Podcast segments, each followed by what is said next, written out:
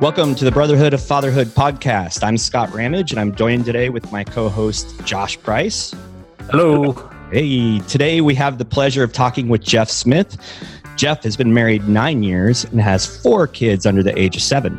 Jeff was a Special Operations 2nd Ranger Battalion, two brain business, Tinker Mastermind, owns Cannon Fitness and Performance in the Houston area, and has been involved in real estate for 20 years. Welcome to the show, Jeff. Hey, thanks, guys. Glad to be on. How are you guys? Doing excellent. Yep, doing great. Right on. So, Jeff, I, I have to, um, I have to ask right away. Uh, what is it like having four kids under the age of seven? Chaos. Chaos. Yeah. Yeah, it really, it started at three kids. Three kids was like peak chaos. So I'm a big believer that you could add as many as you want after three, and uh, it's not going to change how chaotic your life is. I think the interesting thing is a lot of people that have a lot of kids um, tend to have like an older one before they go into the multiples. They kind of have like a built-in babysitter. I don't think you have that going for you yet. No, no, um, we don't. But so you just went full on crazy. yeah, two, two year gaps between all of them. Okay. So how many more are you guys going to have? Zero. Zero. You're done. Have you Yep. had this conversation? Has there been a like more? I want more. Either of you guys? Well, we, yes, we already negotiated that out. It's it's it's been a plan for a long time. I wanted six. She wanted two. We settled on four. The real clincher was uh, once we finally had four, we realized that we had to buy a, a new suburban. And if you have more than four kids, you can no longer even fit in a suburban. So it was going to severely limit uh, our vehicle choices and options if we went any further. So let me get this straight. Your your decision not to have more kids was basically you didn't want to step into the nerd factor of a 15 passenger van. Well, that and also yes, well potentially yes, but uh, mainly it was uh, thinking about RVing because we're we have this giant plan that we're going to RV all over the country, and uh, so if you're limited in vehicle choices, then you're not going to pull an RV with a Sprinter van, and we already have to special order a truck to have enough seats for everybody. So Yeah, that's a that's a really cool goal. When it, is there a timeline for you guys that you're kind of hoping shooting for to be able to do this adventure? Well, funny enough, you should ask. We actually had a deal under contract right as Corona hit and our businesses got shut down. And so I backed out of that. It, it ended up the, the model that we had bought had damage on it. And so they had to keep it 48 hours longer to repair a back gate because we're getting a toy hauler with a fold down deck. And they were repairing the back gate when all of that happened and i just didn't feel right about it because i'm like we need to hold all our cash right now Right. and um, see what happens how long this is going to last and so we backed out of that deal but now that we're back open and things are going and it wasn't as bad or as long as we had anticipated we're probably going to go back and get that exact same one in the next month Maybe you'll have some more negotiation due to uh, yeah the lack of sales. Well, they're pretty hot down here, actually, in Texas. They're they're flying right now because everybody's home with their kids and started summer early, essentially. So Now, I, I have to say, that was some really good Planned Parenthood on your part.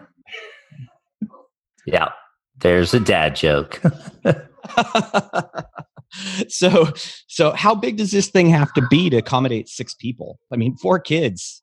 Well, we're starting with just a pull behind um, travel trailer, and so because we can't get a regular like Class C or Class A right now because they don't have like the kids are have to be in car seats and Oh, they're the safety measures on the bigger ones aren't actually they're not better than cars. So my wife is like, okay, we've got to ride in a truck for now with everybody in their car seats. And so we're doing a travel trailer first. Wow. And so, what's your goal with traveling around? Um, I'm guessing within the United States, North America, um, as a family. Is it is there some specific goal or?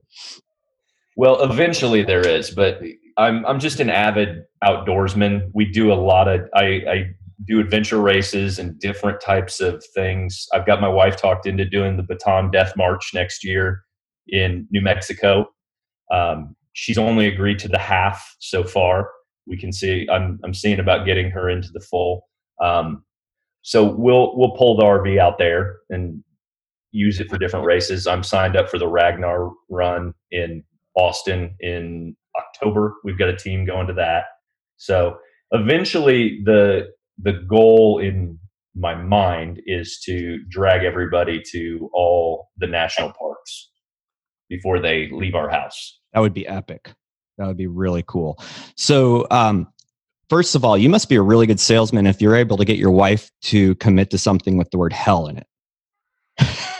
Is she pretty active with you?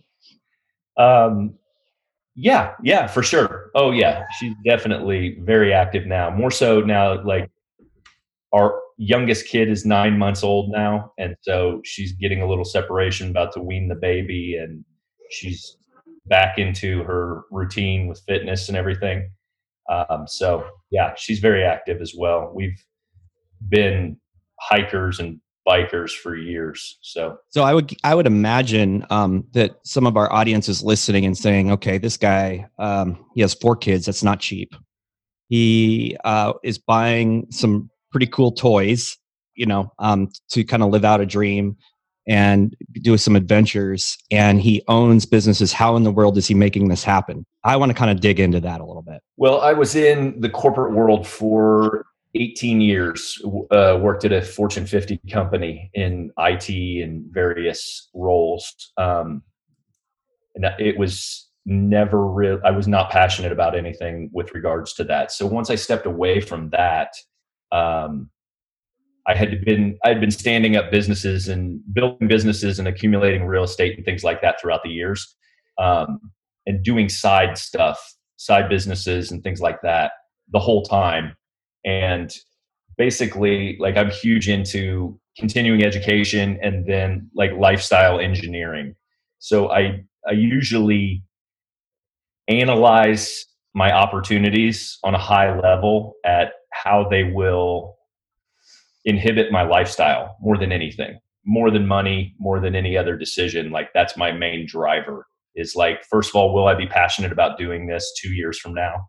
And then second of all is it going to interfere with any of the opportunities for creating experiences that i'm passionate about? Wow that's really cool. So this lifestyle engineering um, basically making decisions by maybe what your vision or or family mission is or life mission it kind of is that kind of what what this is all about like i have an end goal or i have a i have a i have goals in mind and a vision in mind and every decision needs to lead to that yes they need to be in alignment with like leaving behind a financial legacy for my family and also providing the freedom necessary to create the childhood that I want for my children.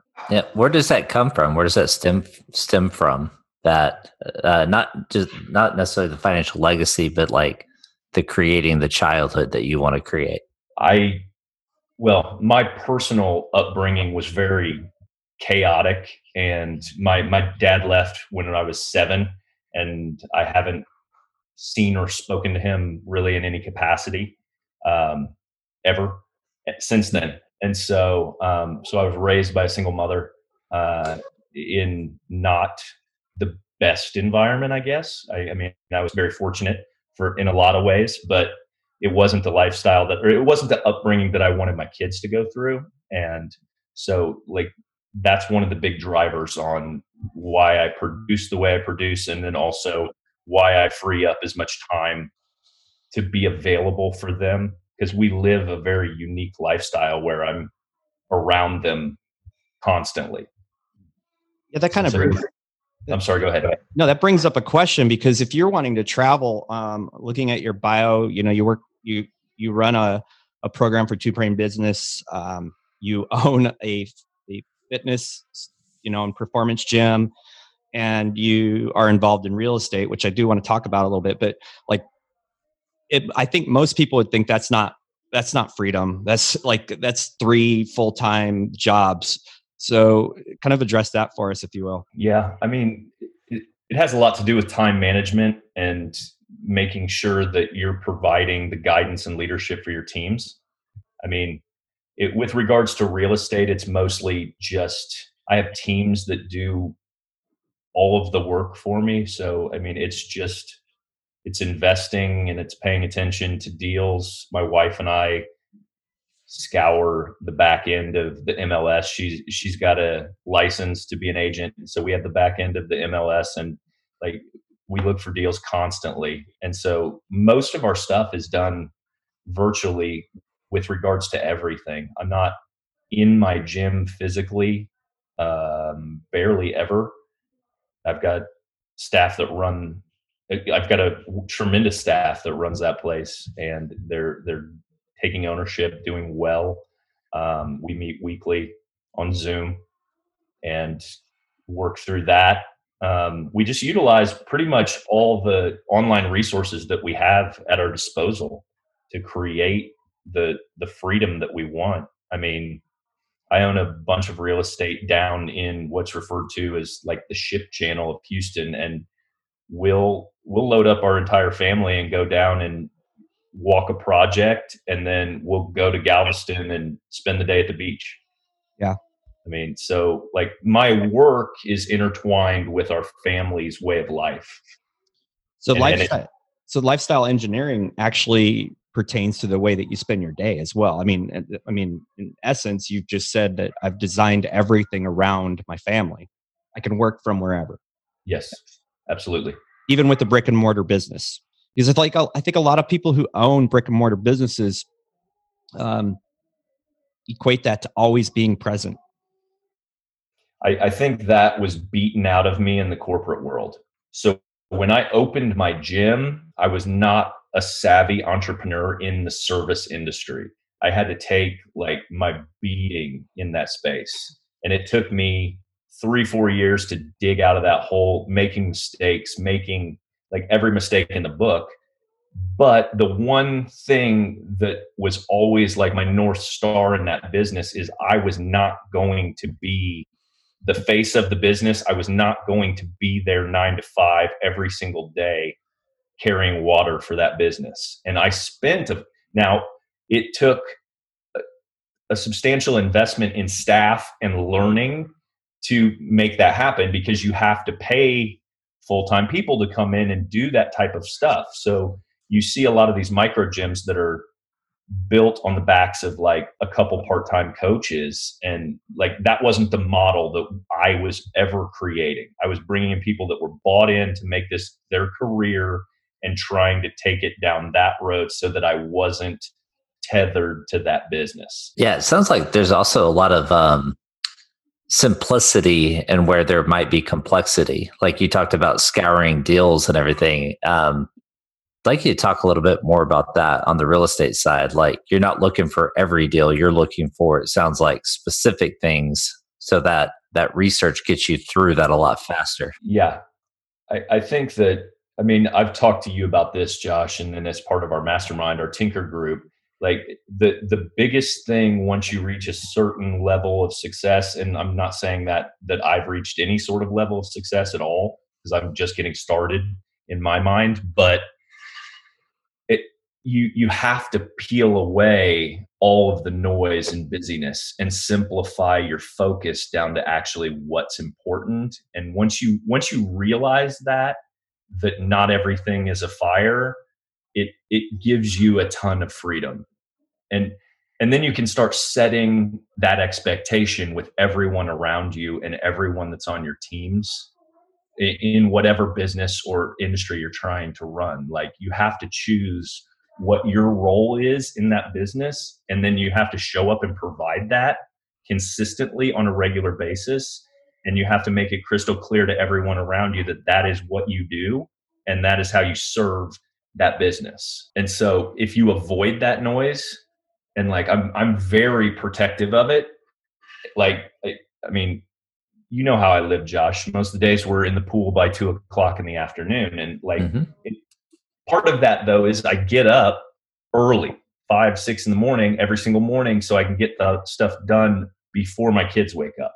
So that's part of that lifestyle engineering. I need two hours of heads down work before they get up and that's the meat of my day. Like what are the three to five things that are the most important things i can accomplish today to move my businesses or our lives forward? And if i've done those three to five things and i still want to keep going it's just it's icing on the cake. Yeah. I, i'm a big proponent of uh you know a morning routine a, a ritual where you really get your day started in a way which you're controlling it because I, I, I, say all the time that if you don't control the way your day is it's going to control you and it sounds like you've really kind of nailed that down. I want to get back into real estate a little bit. Yeah you um, because i think a lot of guys at least i love real estate. Like i've always kind of had this like okay when i have that financial freedom and you know my life is in my alignment with my the way I want to engineer, that would be something that I would love to do because I think of that residual income, that long term cash flow that it can create.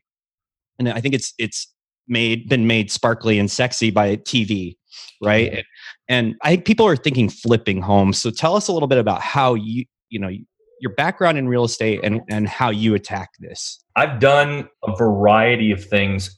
First of all, I'm in residential real estate, meaning everything from single family homes to multi units to small apartments up to larger apartments. And I've done that. That's that's what I've done for 20 years when I talk about like dabbling. I've never done it full time. We flipped houses in my 20s. I, I, had flipped houses just for cash flow um, to go along with my day job. And then from there, when I was 26, I bought a, a little six unit apartment and then had a single family rental as well. So we had seven doors at that time. Um, that was really like the flipping, and then those those rentals were really my segue into real estate. We had bought and sold a couple others, um, and then we kept those properties for about seven years, and then sold them. They were in Illinois, and we live in Texas now, and so I had taken a break from the time that we liquidated that part of the portfolio until um, 2018 actually. Just we just got back into it uh, because like i said i was getting my ass kicked at the gym. We were having a bunch of babies and like life was busy. And so i just hopped back into real estate two years ago. And right now as we talk we're sitting at 39 units. What we got what nine single family homes that we're renting. We've got a triplex that we own in a 29 or a 27 unit um, apartment syndication that I'm I'm a lead on, a general partner in that syndication uh, that we're doing down in Corpus Christi right now. It's a full remodel of 27 units, and then we're flipping them into rentals. Um, to answer your question, most people view flipping is in my opinion, what you do if you're in real estate and you need cash flow. So if your full time job is not producing fast enough, you would go flip a house. But ultimately, to build wealth in real estate, it's all about the buy and hold because the way you make money in real estate is through appreciation, tax advantages, cash flow on the rental, and then debt reduction from paying down the mortgage over time, which is done by through your rental income. And so you have to hold the properties for a period of time to accumulate wealth. And so I learned that pretty early on that you needed to hold on to them. It, actually, I mean, really, it was eye opening in 2013 when we sold our properties from Illinois and got the money from those because they had sat and appreciated over time, improved, and we had cash flow from them the whole time to include the sale and the equity capture on those. So if someone wanted to get into real estate and really kind of get into the cash flow of of the holding on to it, renting it out, um, but they have very little money, is is flipping a good idea, like a quick flip, like buy, fix, sell? It's very determined on the market that you're in right now. Um, and so, like, that's tough. I, I wouldn't recommend it unless you can get a deal at like 50%, 60% the after repaired value. Because there's generally not enough skin in there to make it worth your time. And because there's unknowns for everything, you're going to get hit with things you didn't expect when you go into remodel. So the way I buy properties, I buy I buy distressed properties generally almost every single time. So I'm doing the process of flipping it, but I'm flipping it and keeping it. Mm-hmm. Okay. The mindset here is, or the thing that I see a lot of are ads and promotions and marketing around events where you go to learn how to flip and um, I don't know if you've seen those, but they're I think they're big money for those guys that teach people how to flip. Yeah, because they make it very sexy, and most times you lose your ass on it. Okay, so, those guys are making money on their seminar circuit, not on their flipping businesses. exactly. It's my question. If it's so great, why aren't you still doing it? Right. Yeah. Right. So the thing about flipping is if you flip more than three houses in any year, you are then considered a broker which changes your tax burden. And once you get into flipping more than three, you've got to really shift your mindset into scaling. So you need to be doing a huge amount, a huge volume of projects, let's say like 15, 20 going on a month in wow. order to make it worth it because the tax burden on most flips is going to be somewhere between like 45, 50% once you reach that broker status because it's not just your earned income. There's also other IRS limitations to it. Let me make sure I heard that right. 40 to 50% after about three flips.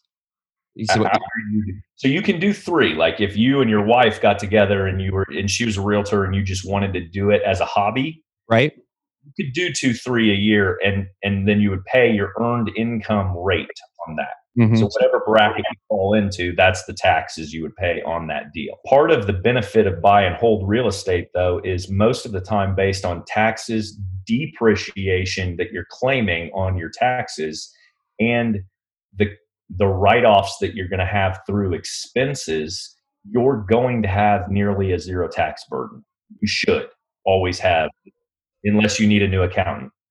So well that's what I was going to ask. Um, I mean, you obviously need to find some people inside of that have prior knowledge and success in this this arena because i mean if i were just if i were just go to any tax guy or any accountant and say hey i'm doing this my chances of, of really capitalizing on it or the the tax breaks are going away quickly i would imagine.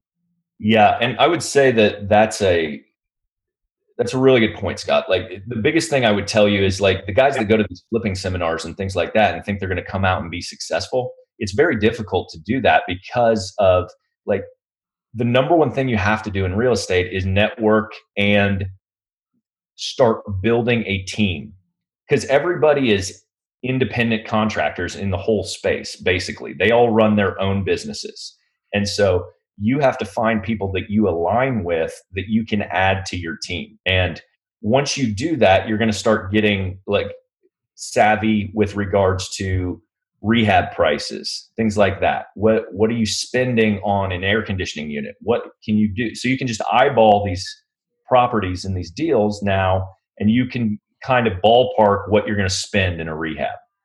And that's necessary information because there's the the scope of contractors and things like that involved in the business is all over the place. And so you may go into a property and be like, man, this doesn't really need very much work. And the bid could come back at $50,000 and you're like, you thought it was gonna be five. Then again, if you go and you can deal with shady contractors and things like that, that could give you the bid for five when it's actually going to be 50.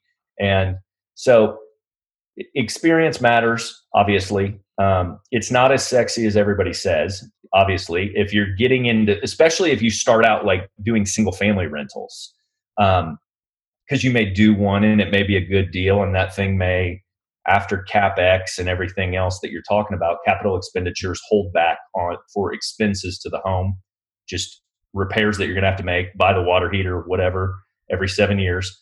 Um, once you hold back for that, you may cash flow $400, right? So it's not life changing money. In some markets, you won't cash flow anything. People are buying rentals that are, are doing like $50. Like if you read a lot of BiggerPockets website, that's like a, a real estate education website. Yes.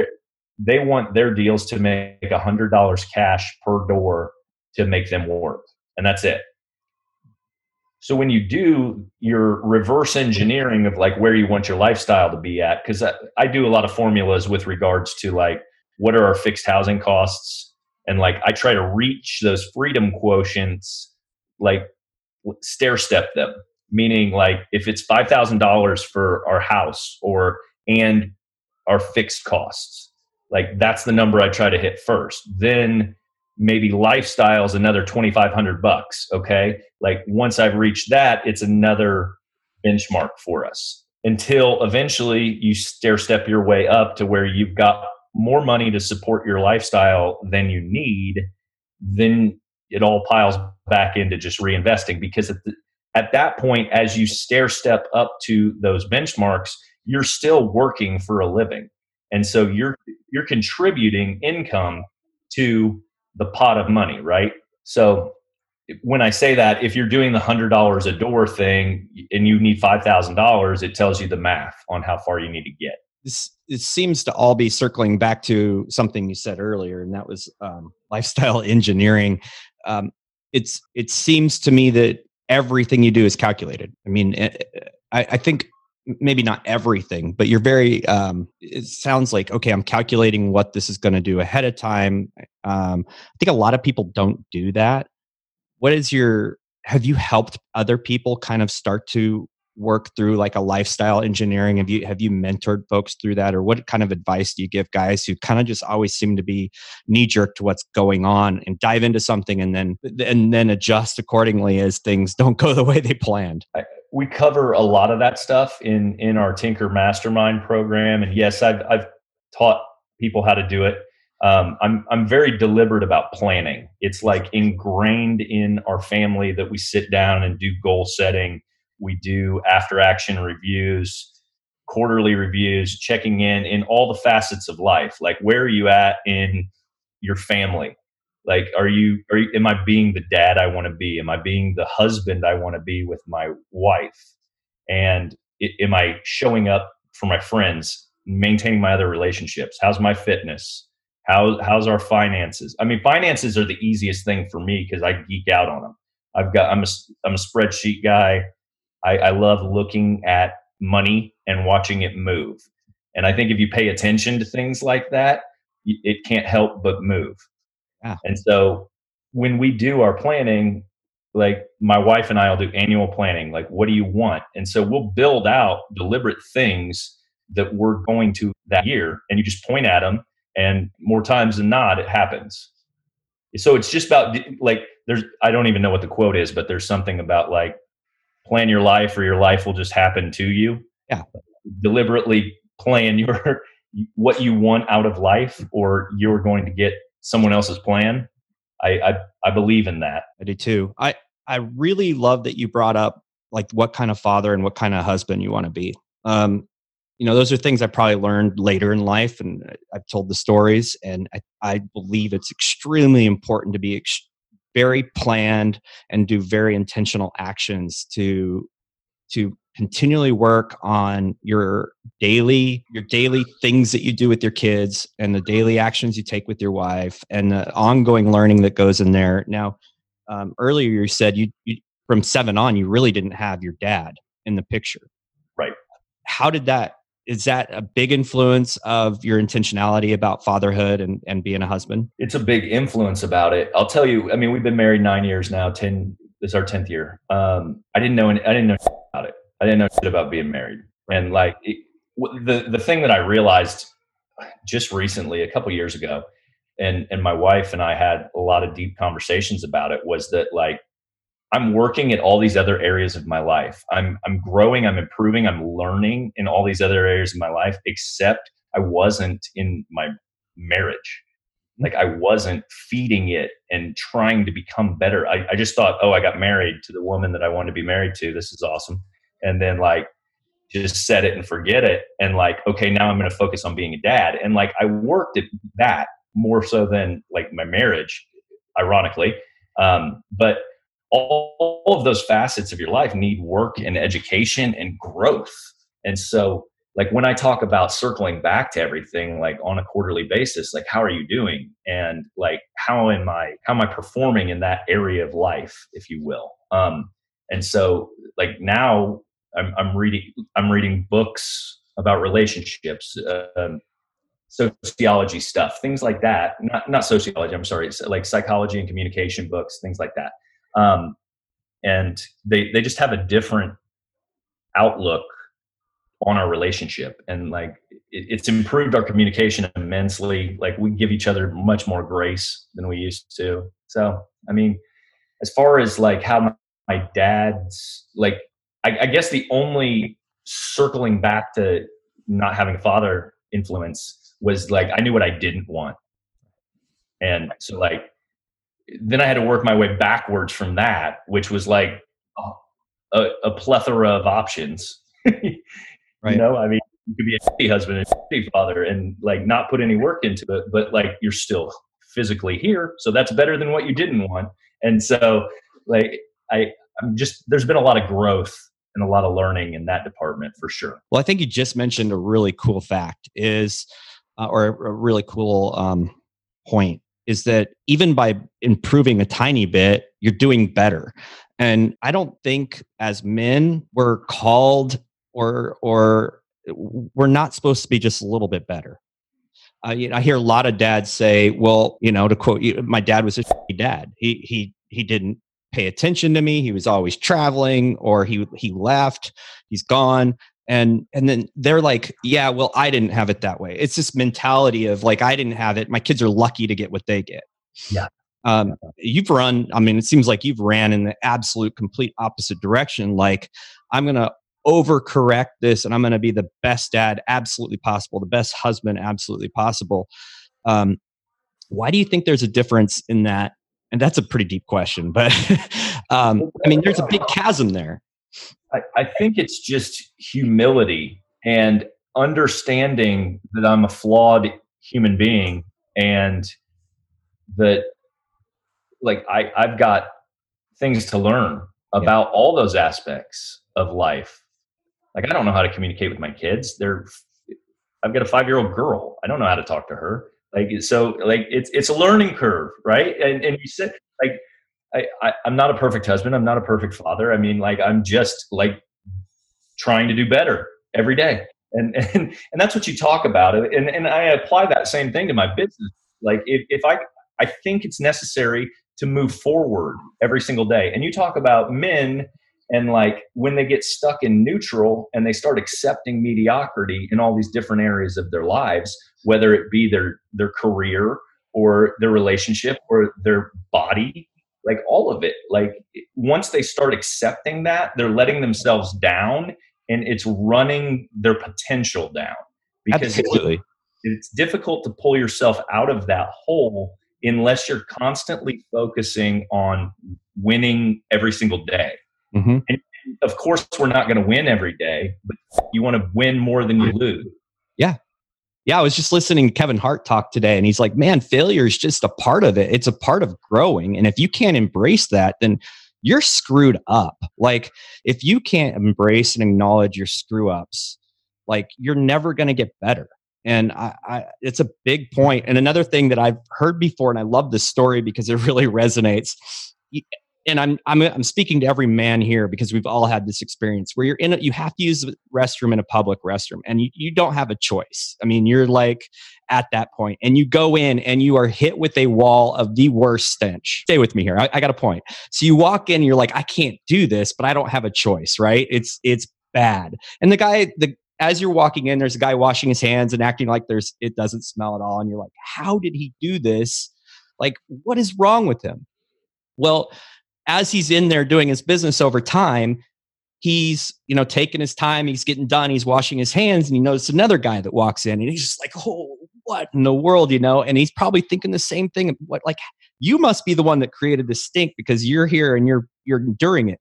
Well that's what happens in life is we we get into these horrible situations we have this crappy mode of operation we're comfortable where we're at and we're not looking around and taking a deep breath and going whoa i don't want to be here. We get comfortable with the stench right? And so uh, i think there's you got to step out look at the situation evaluate it and and change it. And I, and and josh and i talk about this a lot. There's comfort and then on the other end is growth. And yep. and and growth is moving away from comfort. And and we can't sit like you said mediocrity. We can't sit in a in a in a lifestyle mediocrity and and I, am good i'm i like where i'm at and I, I, think that's a big disservice that a lot of men or a lot of people in general for their families they're just good with uh, status quo yeah and i mean it, it goes back to mortality for me always. Like I've I've got one shot at this, and I don't know how long it's going to be. And so you better live every single day making progress or trying. Like otherwise, you're just accepting that you haven't lived your full potential. And most people are just scared to take the risks yep. that will lead them out of those holes. And and so for fear they stay stuck in the day to day but they they they stay where they know because that's not scary and change and growth all happen through doors that are closed and you have to kick down the door. What's even more crazy is a lot of times those folks that um, stay where they're at because eh, they're they have that fear of failure. They idolize people. I mean, this is a generalization, but they idolize people on TV or a, a, comedian or a famous actor or a great podcaster or whatever they're listening to or engaging in. And if they were to sit down and talk with that particular person, say, What do I need to do to be like you? They'd say, Start doing things and don't worry about failing. I mean, have you ever listened to a, a, a really famous or very successful person say, Well, I was afraid to fail, so I didn't start? it's that it's like the absolute opposite and i think that's the same for parenting and for being a good husband you have to start working on it every single day yeah i agree i agree because you don't you just have to jump right yeah like, basically what you have to do like i'm afraid of heights and i was in special operations and we jumped out of anything and everything that you can imagine and so the first time you hit the door and look down like that's frightening like spending a hundred thousand dollars on a, a, rehab is not at this point. Like, I mean, you just you make money. We have opportunities to make more money. I know this episode was supposed to be about real estate. I haven't talked about it nearly enough. I'm sorry. Um, I'm uh, yeah, I'm I'm intrigued by everything we talked about, so it's all good. I'm just passionate about people ensuring that they're living the life that they want to live and and like making sure that they're thinking about deliberately like you t- we talked about planning earlier. I want them to deliberately think about the hard questions about what they want out of life and not just go through the motions. And that's where like financial legacy and things like that are in- incredibly important. And it might like your legacy might be different than my legacy. You might want a hundred million dollars and I might want a hundred thousand dollars. Like Mm-hmm. It's okay, but all of it's okay as long as you're thinking about it, planning it, and then heading for your targets. Absolutely. So, um, maybe there's a listener out here who's saying, "Okay, Jeff, uh, I want to get into, I, want this real estate thing. What's your suggestion for them? What's a great starting place? Because it's really overwhelming, and there's a lot of bad resources out there." Yeah um, like I said, I mean, BiggerPockets is a is a blog website that they post a lot of content on different things. I like them for starters because they've got very they cover the gamut. I mean, they they do big apartment syndications, but they also talk about how to like buy your first single family rental with five thousand dollars cash or whatever, and like so there's some good education out there. Um, anybody can send me questions if they want to contact me. I'm happy to talk about it. I like geeking out on this stuff all the time. Um, but it, it's real estate's not for everyone either. I mean, like if you know if you know the stock market and day trading or whatever your passion is, like I'm just huge into saving money. Like you need to be putting it away and thinking about your family and your future. And real estate is just my vehicle of choice to do that. Um, if you want to get started in real estate, you have to just start learning. You have to learn your local market. You have to learn the market you're going to invest in. I mean, money's cheaper than it's ever been right now. Like I, I just saw 2.6% for a 15 year mortgage and 2.9% for a 30 which is under three, and that's like unprecedented for a 30 year mortgage. So, yeah, that's crazy low. So, I, I did look into um, BiggerPockets. I was reading a lot of their stuff. Uh, a few years ago, I was really interested. I was trying to come up with a way to, you know, take control of finances. And um, I remember reading about OPM, other people's money. And uh, what are your thoughts on that I, for, for, getting started? Personally, I, I love it. I, I mean, you if, if you grow your real estate business and start acquiring properties, like you're eventually going to run a run into a sticking point where you can't get any more lending for whatever reason it is, right? So like the sweet spot to have in your personal name as far as mortgages is somewhere not exceeding like four mortgages because if in your personal name you can run up to 10 to include like and, and when i say this Fannie freddie type loans government backed securities. Mm-hmm. and and ones that you would go put your own credit and your own debt and equity on to purchase right? Those are the ones that you're going to get the 2.9% rate on. So they're they're advantageous. They're the best rates out there. Um, now i would suggest if you're going to put four in your name that you go by your primary residence is counted as one of those if you own it so you you have the opportunity to put three investment properties in your own name if you have enough debt to income. And I would suggest doing multi doors because the doors don't matter. It's the mortgages. And so you get the same mortgage for a single family home, like your house that you live in, as you would a fourplex. So four doors and under qualify for those government backed normal residential mortgages. So if you think about it that way, and you could go buy four or let's say three fourplexes and your home, you'd have 12 rentals and your own personal mortgage in your advantageous 2.9% 30 year mortgages. So that's why multiple doors per address basically is more advantageous. Oh, for sure. For yeah. sure. I always uh, wondered about that. That makes sense. Now, it depends on what your goal is, though, because like I've got a bunch of single family houses and they appreciate at a crazy rate. Like we own eight in one town that did 11% last year. Wow. So that, that portfolio of eight uh, homes, their value went up by 10, 11% last year alone. And so that's another one of the ways that you're accumulating wealth with your your portfolio. So like just for simple numbers, the the national average and this doesn't happen in every market, but your homes appreciated about 5 to 6% a year nationally. And so if if you use that metric and you have a million dollar portfolio, it's going up $50,000 every single year just by you holding on to it. So those are unrealized gains right now because you haven't liquidated the portfolio or sold it off. But if you hold that for 10 years, it's a $1.5 million portfolio now. And you go to sell it and you get $500,000 in gains just from holding it. That's impressive. So uh, let's look at like 2008 when the market crashed. Is it just a matter of being in a financial place where you don't have to uh, liquidate your assets if something goes wrong? because the market may be up or down. I think a lot yeah, of people fear that.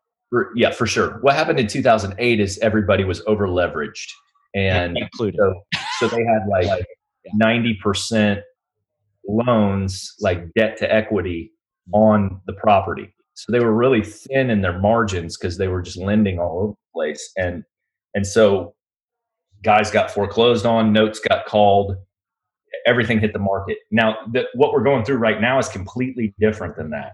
Right. Like home sales are like spot on what they were a year ago. There's 2.5% more deals went under contract this month than a year ago this month. So the market is not going anywhere this time. There's not going to be any deals this time. And um, the main point I was making about that fourplex versus single family homes, and when we got into appreciation conversation, single family homes appreciate much more than a duplex, a triplex, and a quad. So, like, if you grab a quad, you're going into it understanding that it's not going to appreciate very quickly, one to two percent a year, maybe, but you're buying it for cash flow. I was going to say the cash flow is like double. Yes, more doors. Yeah. So if if if in whatever town you're in, you could buy a fourplex for two hundred thousand dollars, and it kicks off, let's say, seven fifty a door in rent, then you're talking about three thousand dollars of income. So that's going to take care of your note. It's, it's going to definitely pay your mortgage, and then it, and then you can decide and you can move some levers if you want. Like if you just want to hold on to those and then pay off that building, you, you just pump all your earned income into that $200,000 debt.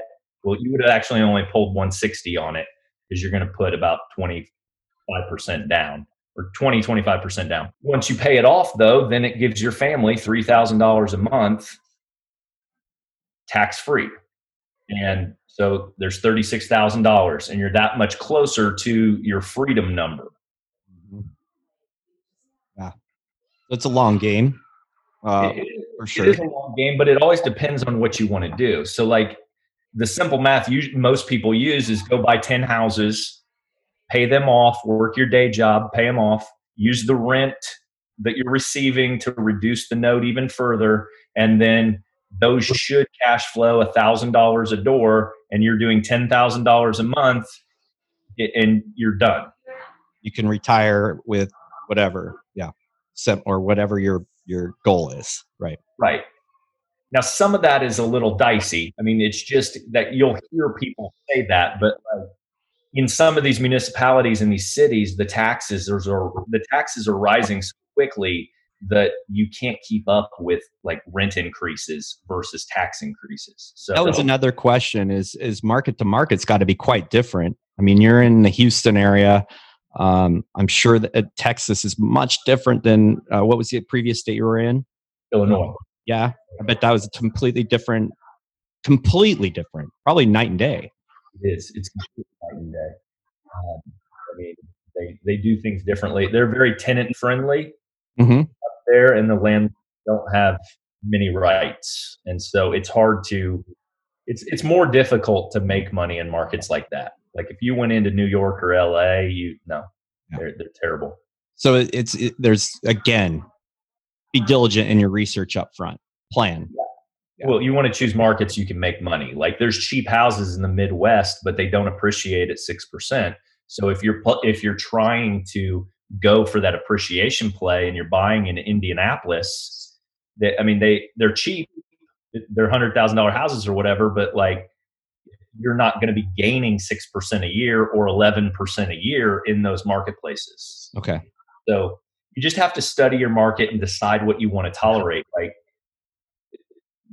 I'm okay with buying property anywhere if you've got a management company in place that you trust and things like that. But some people are not okay with being like out of state owners. Right. And that was my, actually my next question is is what about out of state? If the, there's a really great state you've done all your research you found a place where the appreciation is great and you know the uh, the prices are good like you find the the grail the holy grail right? Like the risk there is you're not there. Now you use management companies for all your rentals not for all of them, but for about half right now we do, and then we bill for the whole. Like obviously, the apartments down in Corpus will be managed, like, um, but it it just depends, and you have to interview those guys like just as thoroughly as you would employee coming on, right? Yeah, I mean they're in charge of making sure your house is maintained, your property. Right. Yeah, there's a lot of trust that goes into that. Okay. So if you don't want, I mean, like that's the, way I'm describing is like get your hands dirty, learn the lesson, understand. Like it's a whole new industry for people and you have to understand that you're opening a business and you need to run it like a business and and that's how you'll be successful in it and i mean other ways to invest are like there's apartment syndications grant cardone's taking money all the time and like so if you want to just throw your money at apartment syndications which is what we did down in corpus. We raised capital to purchase and rehab that deal. And and you write up a i mean the the lawyers write up essentially a business plan on what is going to get put out. And it's a it's a private placement memorandum a ppm that's what you review if you're interested in investing in real estate. And when you passively invest like that you're actually buying shares of the property so it is another way to really leave a legacy for your family because as long as you stay in that deal your family owns that business. And if you consider like a hundred unit apartment complex a business and there's five people involved in it, your business or your family owns 20% if you're if if you're equal partners. And so it but then you receive quarterly dividends from that property just like a business. Gotcha. That's really cool So that's a different way to get involved that you don't have to do all the nitty gritty legwork because like you may not want to be involved in rehab you may not want to be involved in the lease up like all of that stuff that goes along with it yeah yeah, i mean being a, a single family landlord can be quiet and not have anything go wrong or it can be a nightmare where you're hearing from your tenant all the time things like that. So you can find reasonable management companies though, even if you want your hands off of it and don't want to be the landlord. It makes you a faster investor to bring in management because then you're not tying up your time. You, we talk about focus and stripping away all the noise. Like you don't want to be taking calls about a leaky toilet. Like you're on to your next deal, identifying and working on the rehab and the hold or whatever. Once right. you're going, at a quick rate. That's that's great advice. So um, I, I want to ask one more question. Um, if you were to suggest to um, men in our group or anybody listening that does not currently have a good morning routine, what is like the most important thing that you think is is part of that? Like just pick one. I know there's a bunch. Hmm. Um, I would say it, like waking up at a consistent time. I mean that's the number one thing, and then I journal before I turn on any devices. Yep. And uh, I like that. The, the leaving the devices off until you have a certain uh, a, a certain amount of steps. That's yeah. mine is like you, you just kind of don't engage. Um, the, the three things that I never miss are waking up at the same time. I drink a glass of water before I get out of bed, and then I journal before I turn on anything. And those are the three that I never miss. I've I've played with other stuff that I've introduced, and like some of it sticks, some of it doesn't. Yeah, so, yeah, that's a good point. In the morning at all, like that's not me. I uh, can't like sit down and read a book right after I wake up. So, like, right, you got to find what works for you for sure. Well, awesome, Jeff. Um, we'll put your uh, we'll put your contact or whatever you wish to share in our show notes. Thank you very much for spending time with us today. We really value your insight on real estate, raising kids without a father uh, figure of your own, and um, hey guys, if you uh, enjoyed today's podcast, make sure you hit that subscribe button. Super important, super helpful to us. Spread the word, and if you like what the Brotherhood of Fatherhood is doing uh, jump on our Facebook group, Brotherhood of Fatherhood, and uh, answer a few questions, and we'll let you write in, and you can get some great access to great conversations and content. Thank you for joining.